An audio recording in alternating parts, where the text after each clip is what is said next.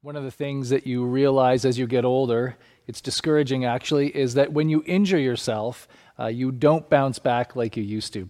In high school, you could sprain your ankle, it would swell to the size of a basketball. Three days later, you're running track and field, no problem. Now, if I twist my ankle, I'm in a wheelchair, you know, and on crutches, and it takes like forever to, to heal. Uh, I'd been nursing, nursing a little bit of a knee injury all summer and it was not naturally getting better. It was very discouraging to me. And so I had someone that kept telling me, You need to go see a doctor. So finally I did. I went and saw my doctor. They prescribed some, some treatments uh, that would make it better. And uh, that person then saw me a couple of weeks later, and they noticed that I was still kind of limping a little bit. And so they said to me, I thought that you were going to go see a doctor. To which I said, I did. Um, but maybe the better question that they should have asked me was um, Did you actually obey the advice of a doctor? You see, seeing the doctor and obeying the advice of the doctor are two very different things. And one of the things we realize in life, and you realize it early on, is that just showing up to something doesn't naturally make things better. It's true in marriage, just showing up and being around. It's true in parenting. It's true in your work world. Just kind of being in the office doesn't necessarily mean you're getting the necessary work done. And it's true for Christian faith. And I want us to talk today about community. And it's not enough just to show up to be in community either. If we want to experience the kind of transformation that God has designed us to experience as we engage in community, it involves more than just showing up. When we uh, think about God's people, we gather together for worship and uh, we celebrate together and we give thanks to God. We hear the scriptures taught. But then God has designed us also to be in smaller settings, smaller group settings, smaller environments, smaller groups of people where we can wrestle with and figure out what does this look like for me to apply this faith to my life? What does it look like for me to be cared for and to provide care for somebody else? What does it look like to have a space where someone challenges me, pushes me, keeps me from getting too comfortable in my own faith journey? And the truth is that from the very beginning, God has been placing people not just in large group gatherings for worship, but in smaller settings. They've got, people have gathered together to kind of work out their faith with fear and trembling and think about what is it going to look like for me to be a Christian today? And who's going to be with me in that journey, supporting and caring with me all the way? We see a description of what this community looks like in the book of Acts. Uh, Jesus was crucified, he rose from the dead, and he commissioned his disciples to go to Jerusalem and to pray and wait for the Holy Spirit to come in power. It does. The disciples met in the upper room, they prayed. The Holy Spirit comes on the day of Pentecost, and the church is born. And the church gathered for uh, in the temple courts for praise and for worship and celebration together. But they also gathered in smaller settings where they did life together and where they practiced biblical community. I want to read you a couple of passages today from the book of Acts to kind of help you get a sense of what that looked like. And some of these might be familiar to you. The first is Acts chapter 2, verses 42 to 47. Acts chapter 42. 42 to 47. I'd encourage you, if you're at home, get out your Bibles, uh, get out your Bible app, and follow along with me. It goes like this They devoted themselves to the apostles' teaching, to the fellowship, to the breaking of bread, and to prayer. Everyone was filled with awe, and many wonders and miraculous signs were done by the apostles. All the believers were together and had everything in common. Selling their possessions and goods, they gave to anyone as they had need. Every day they continued to meet together in the temple courts. They broke bread in their homes, and they ate together with glad and sincere hearts, praising God and enjoying the favor of all the people. And the Lord added to their number daily those who were being saved. So they were meeting together in the temple courts and, and worshiping together, but they then gathered also in homes uh, um, throughout the city as, at that time. And they did a few things. They, they, they listened to the teachings of God's word the apostles' teachings, which would later become the New Testament. They shared these with each other and they talked about them and they said, What's it going to look like for us to live this out? Do we even believe all of this? How is this connected to the faith of our forefathers in the Old Testament? And they wrestled with it together. To the breaking of bread or to communion, like we're going to celebrate here in a few minutes together. They gathered together to remember that at the heart of their faith was the death and the resurrection of Jesus. And then they prayed for each other. They took turns sharing. They talked about what was going on in their life, some of the challenges that they were facing. And they just met and devoted themselves to being people who prayed for each other. They shared meals together. Had, there was a sense of gladness and joy about these gatherings. It wasn't like a lecture based classroom environment. And the thing that amazes me as I read through this, even just today, the Lord added to their number. There was something so compelling about these people living in community this way that those on the outside watching, they wanted in it spoke to something deep within them for a place to belong, like this a place to belong where they could be ministered to, cared for, discover some purpose in life. And as the church devoted themselves to being community, it was a way in which other people found faith as, they, as it looked and they could see a need for themselves as well. Let me jump over to Acts chapter 4, 32 to 35. Kind of another description in the book of Acts of, of what the church looked like when they were meeting together in community. And it goes like this All the believers were in one heart and mind. No one claimed that any of his possessions was his own, and they shared everything they had.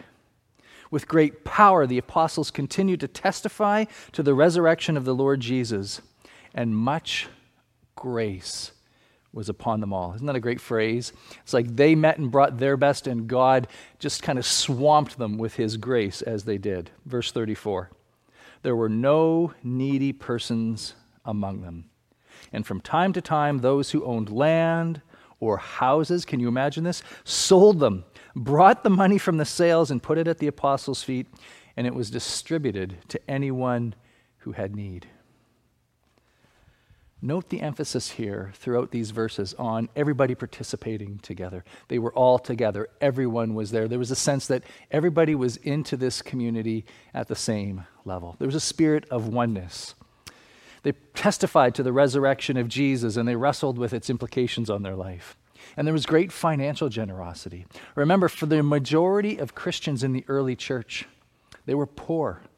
They lived very, very simply, and they lived with a constant set of material and financial needs in their life. And as God's grace came upon this early group of believers, their eyes were opened and they started to see people in a different way than they'd seen them before. And they said, What I'm, I've got this excess in my life, I'm going to sell it so that these people can have their needs met. It's, it's a wonderful vision of what it means to be the church, not just in gatherings for worship, but throughout the week and just in, in our everyday lives.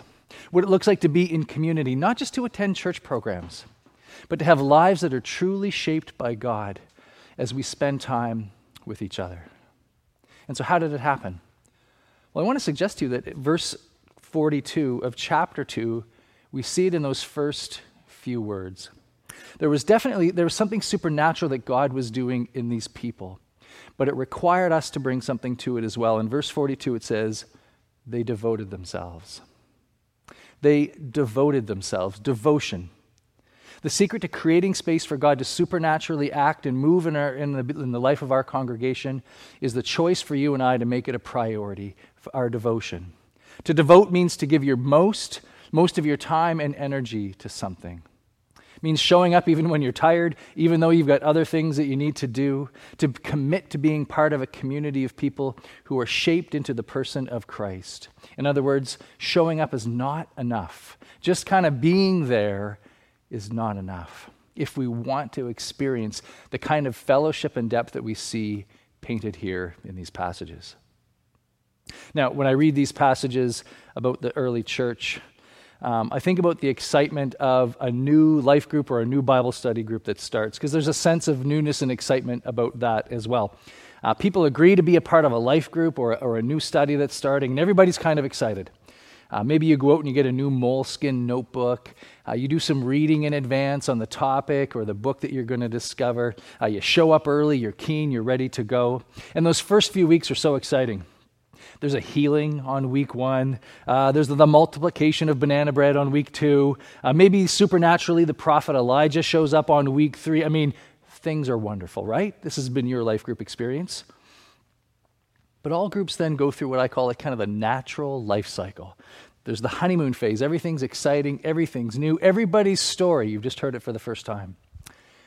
And then after a while, groups settle into a routine Maybe they plateau a little bit, and some groups get stuck. People stop attending as frequently as they used to. And if the group doesn't address it, sometimes the group falls away or it completely falls apart. And sometimes the leader has to call everybody together and say, Look, do we need another study? Do we need to meet on another day of the week? Or do we all just need to recommit or redevote ourselves to this time together? Are we devoted to this process of being in community and allowing God to shape my life and your life through it? Are we devoted to being a living example um, by leaving our culture's way of community behind and how we treat each other and adopting the rules of community found in the kingdom of God and putting them on display for all to see?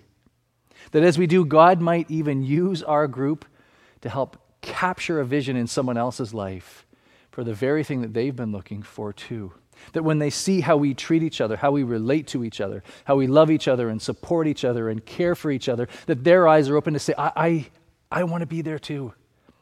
And as they do, they discover that this community is actually a representation of what it means to be in Christ.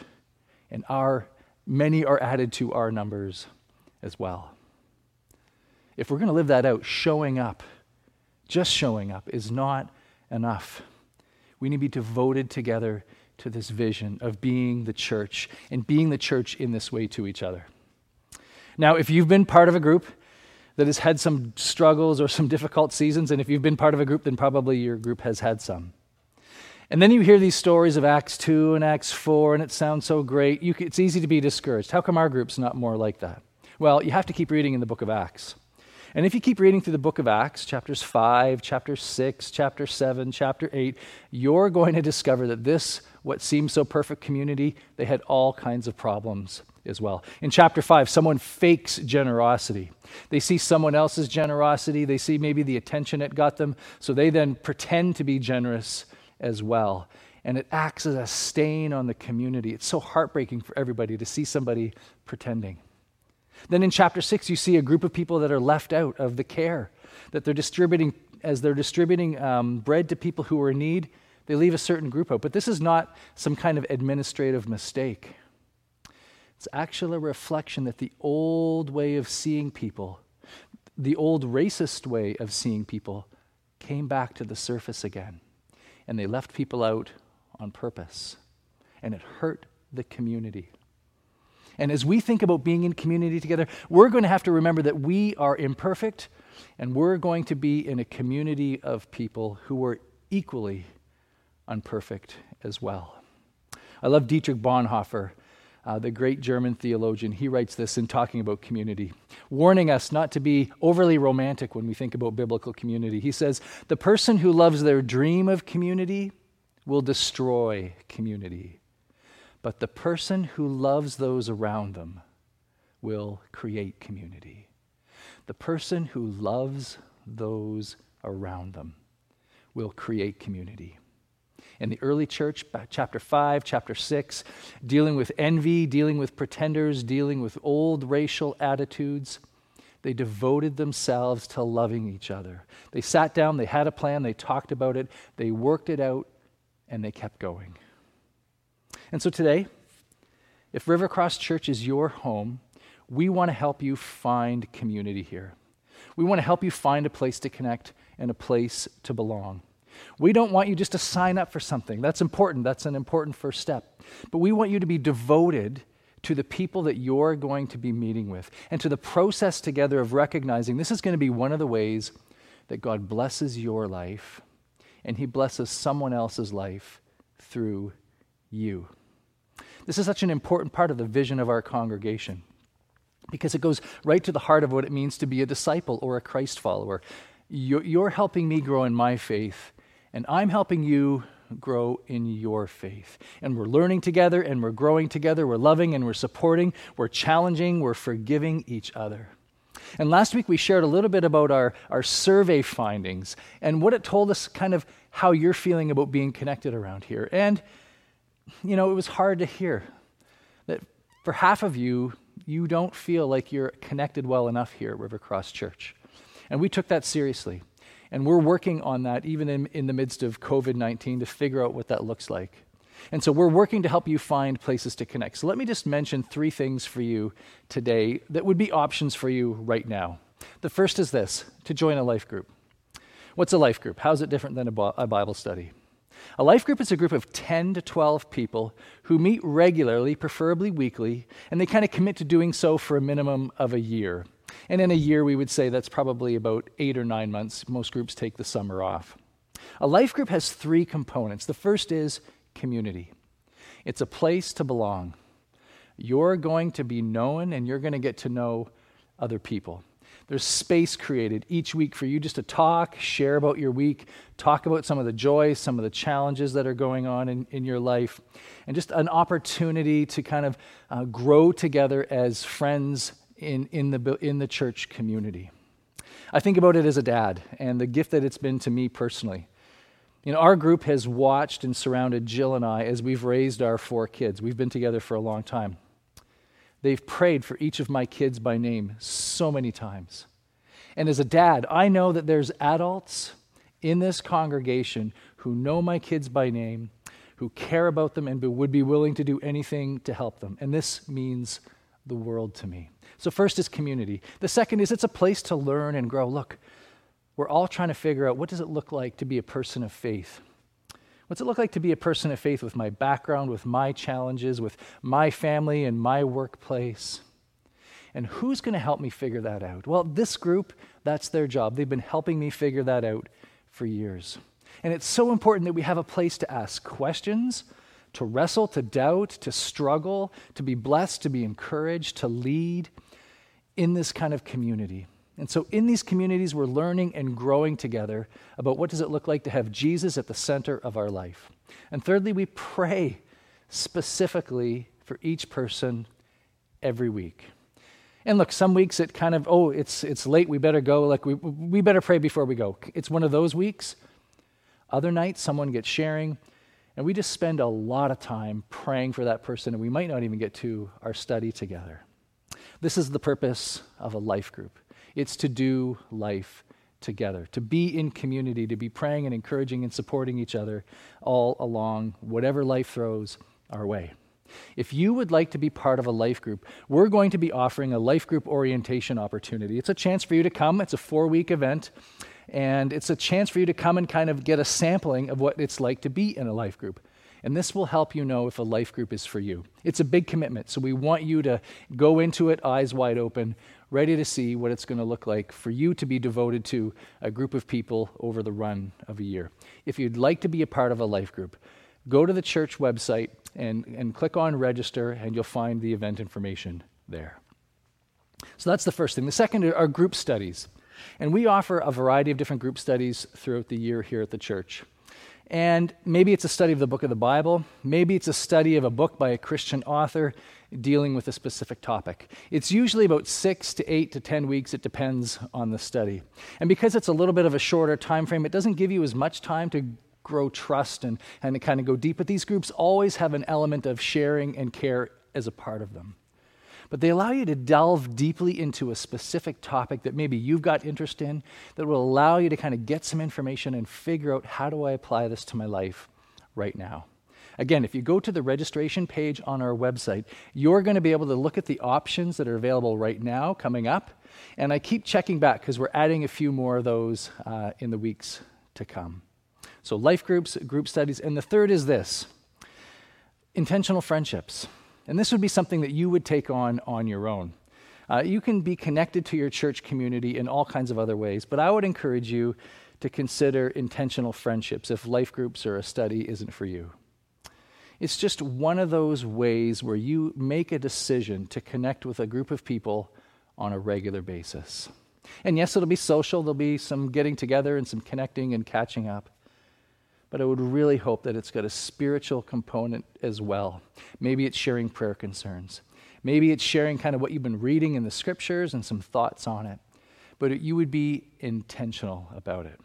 And in fact, I would say this if you hear about life groups and think, no, that's too much, and you hear about group studies and you say, no, I've done every group study, that you write down today who is it that I'm going to reach out to by the end of this day to connect to. That would be someone that I just know that is in my corner, that I can reach out to, that I can be praying for them, and they can be praying for me. So, intentional friendship. So, three things available to you right now that I would encourage you. Now, regardless of how you decide to get connected, signing up and showing up are a great start, but they're not enough. And I want to talk about now what it looks like to be devoted in those settings so that as you show up and as you uh, attend and as you participate, um, we can kind of start to move towards that vision that we see in Acts chapter 2 and Acts chapter 4. So let me just say four things really quickly. The first is this be the kind of person you would want to have in your group. Be the kind of person you would want to have in your group. Jesus said it this way Do unto others as you would have them do unto you. This is great advice when building community. If you want to be a part of a group where people are committed to each other, then commit yourselves. If you want to be a part of a group where one person doesn't do all the talking and where people share, then be that person. Share in your group. If you want to be the kind of person who um, prays for each other and opens up and shares actual, real prayer concerns, then be that kind of person in your group. Second, commit to being faithful.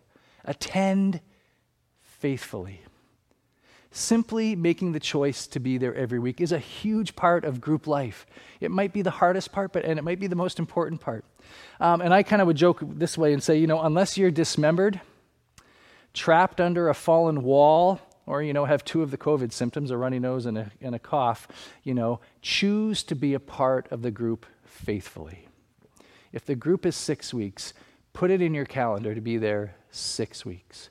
If it's a life group do whatever you can to move heaven and earth to make sure that you're there consistent, consistently. If the attitude is i'll go when i have nothing else on it's so discouraging for anybody that's leading your bible study group and it will ultimately be the end of your life group. Commit to going faithfully. Let me speak to parents just quickly for a second. If you've got young kids, can I just encourage you to stay connected? Help your kids stay connected as well to their peer group or to their leaders here at the church. If you've got kids in the River Kids program, can I encourage you to find a way each week that you're taking time to, to watch the videos that Amy and her team or, or the content that's being prepared for you? We admit our Sunday morning broadcast and our River Kids and our life group videos do not have the resources of Disney and Netflix. But it doesn't matter. It's important that our kids know that their leaders care for them, that they're praying for them. And I can tell you, they deeply, deeply miss seeing them on a weekly basis.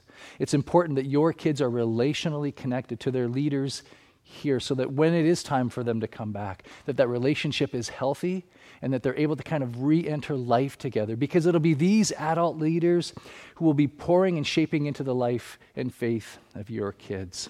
Look i know we're all concerned about the amount of time our kids spend on their screens but can i encourage you to find a way to faithfully keep them connected for their own spiritual well-being as well? Third is this ask yourself what will I bring to this group? What am I going to bring to this group? If I sign up for a Bible study, what am I going to bring? If I show up, to, if I choose to be part of a life group, or if I'm already part of a life group, what are you bringing to that group? Sometimes people will call me and say, I've stopped going, uh, and their usual line is, I'm not getting anything out of it anymore. And certainly that can happen sometimes. But my question back to them is always, well, what are you bringing to that group? What were you planning on bringing to that group? What was your investment into the lives of the people that you've been a part of? Imagine a potluck for a second. And I know we can't do potlucks right now, but just imagine, humor me. Imagine a potluck of 20 people and only one person brings a dish. And they bring one dish. That's going to be the worst potluck you've ever been a part of, and you're going to go home hungry. Now, imagine a potluck of 20 people and everybody brings three dishes. You've got 60 pots of delicious food on the table. You're going home full, and you're probably going home with someone else's leftovers, and you've got lunches for the rest of the week. In the same way in community, ask yourself what will I bring to this group? What will I bring to be a blessing to someone, to encourage someone, to pray for someone? What will be my contribution? And lastly, This is a phrase I've been using time and time again in so many settings right now. Be patient. Be patient. Could anybody have predicted that to lead a Bible study or a life group that would require some kind of health certification from the Department of Health or some undergrad degree in computer science to make all the technology work? If you're in a group that's experiencing glitches and bumps and frustrations, can I just ask you to be patient while we work it all out? We're all going through it. If the early church could overcome racism and pretenders, we can overcome the challenges of masks and food. So let's just all be patient together. We want to help you get connected, not because we want you to be busy with church programming. We want you to experience the life of Christ, the blessing of Christ that He's designed for you to have, that He intended for you to find as you enter into and devote yourself to being in community with other people. Is it complicated at times? Yes. Is it worth it? Absolutely yes. Well, let's close her up. So it's about almost 5 o'clock on a Thursday as I'm recording this. Friday is my day off, which means this is like my Friday night. My weekend starts tomorrow. It's also our life group night. It's a, I'm part of an amazing group. We've been together for a lot of years, uh, truly great people. We meet in probably about two hours. So let me tell you what's going to happen in the next two hours. I'm going to go home and I'm going to sit down on the couch, and my mind and my body will start to relax. I'm going to start thinking about my day off tomorrow and what I'm going to do. I'm going to enter into a near coma sitting on the sofa. And then suddenly I'm going to realize it's time to go to life group. And my attitude is likely going to be this I'm just going to show up. They should be glad that I even came tonight. Here's what I know I'm not sure I can think of any other thing that God has used to grow my own faith over my years of being a Christian than being in community with other people. That as I look back from the day I became a Christian in my grade 12 year in high school to this point in my life and think about what have been the things that have been most influential in shaping the person that I am today, it's been people like you. It's been people that I've been in groups with, been in community with, been in men's Bible studies and groups throughout all those years that God has used to shape me to who I am today. That's what I would want for you to have that same testimony. That you could look back over your life and see how God has just used so many people throughout those years to bless and grow your life. Would you commit today to finding a place to connect and belong, that you could be that person to someone else? Let me pray. God, we know that you have created us not to go through life by ourselves, but to do so with others. Lord, we know today that it's challenging. We know that there's extra barriers to doing that right now. But Lord, we also know that right now, more than ever, we're feeling disconnected. We're feeling maybe even a bit alone, that this has been a difficult season. Lord, today would we commit to reaching out and finding a place to belong? That we would experience the blessing of being in community with other people. And Lord, you would use our lives to be a blessing to them as well. And we pray this hopefully in the name of Christ our Lord. Amen.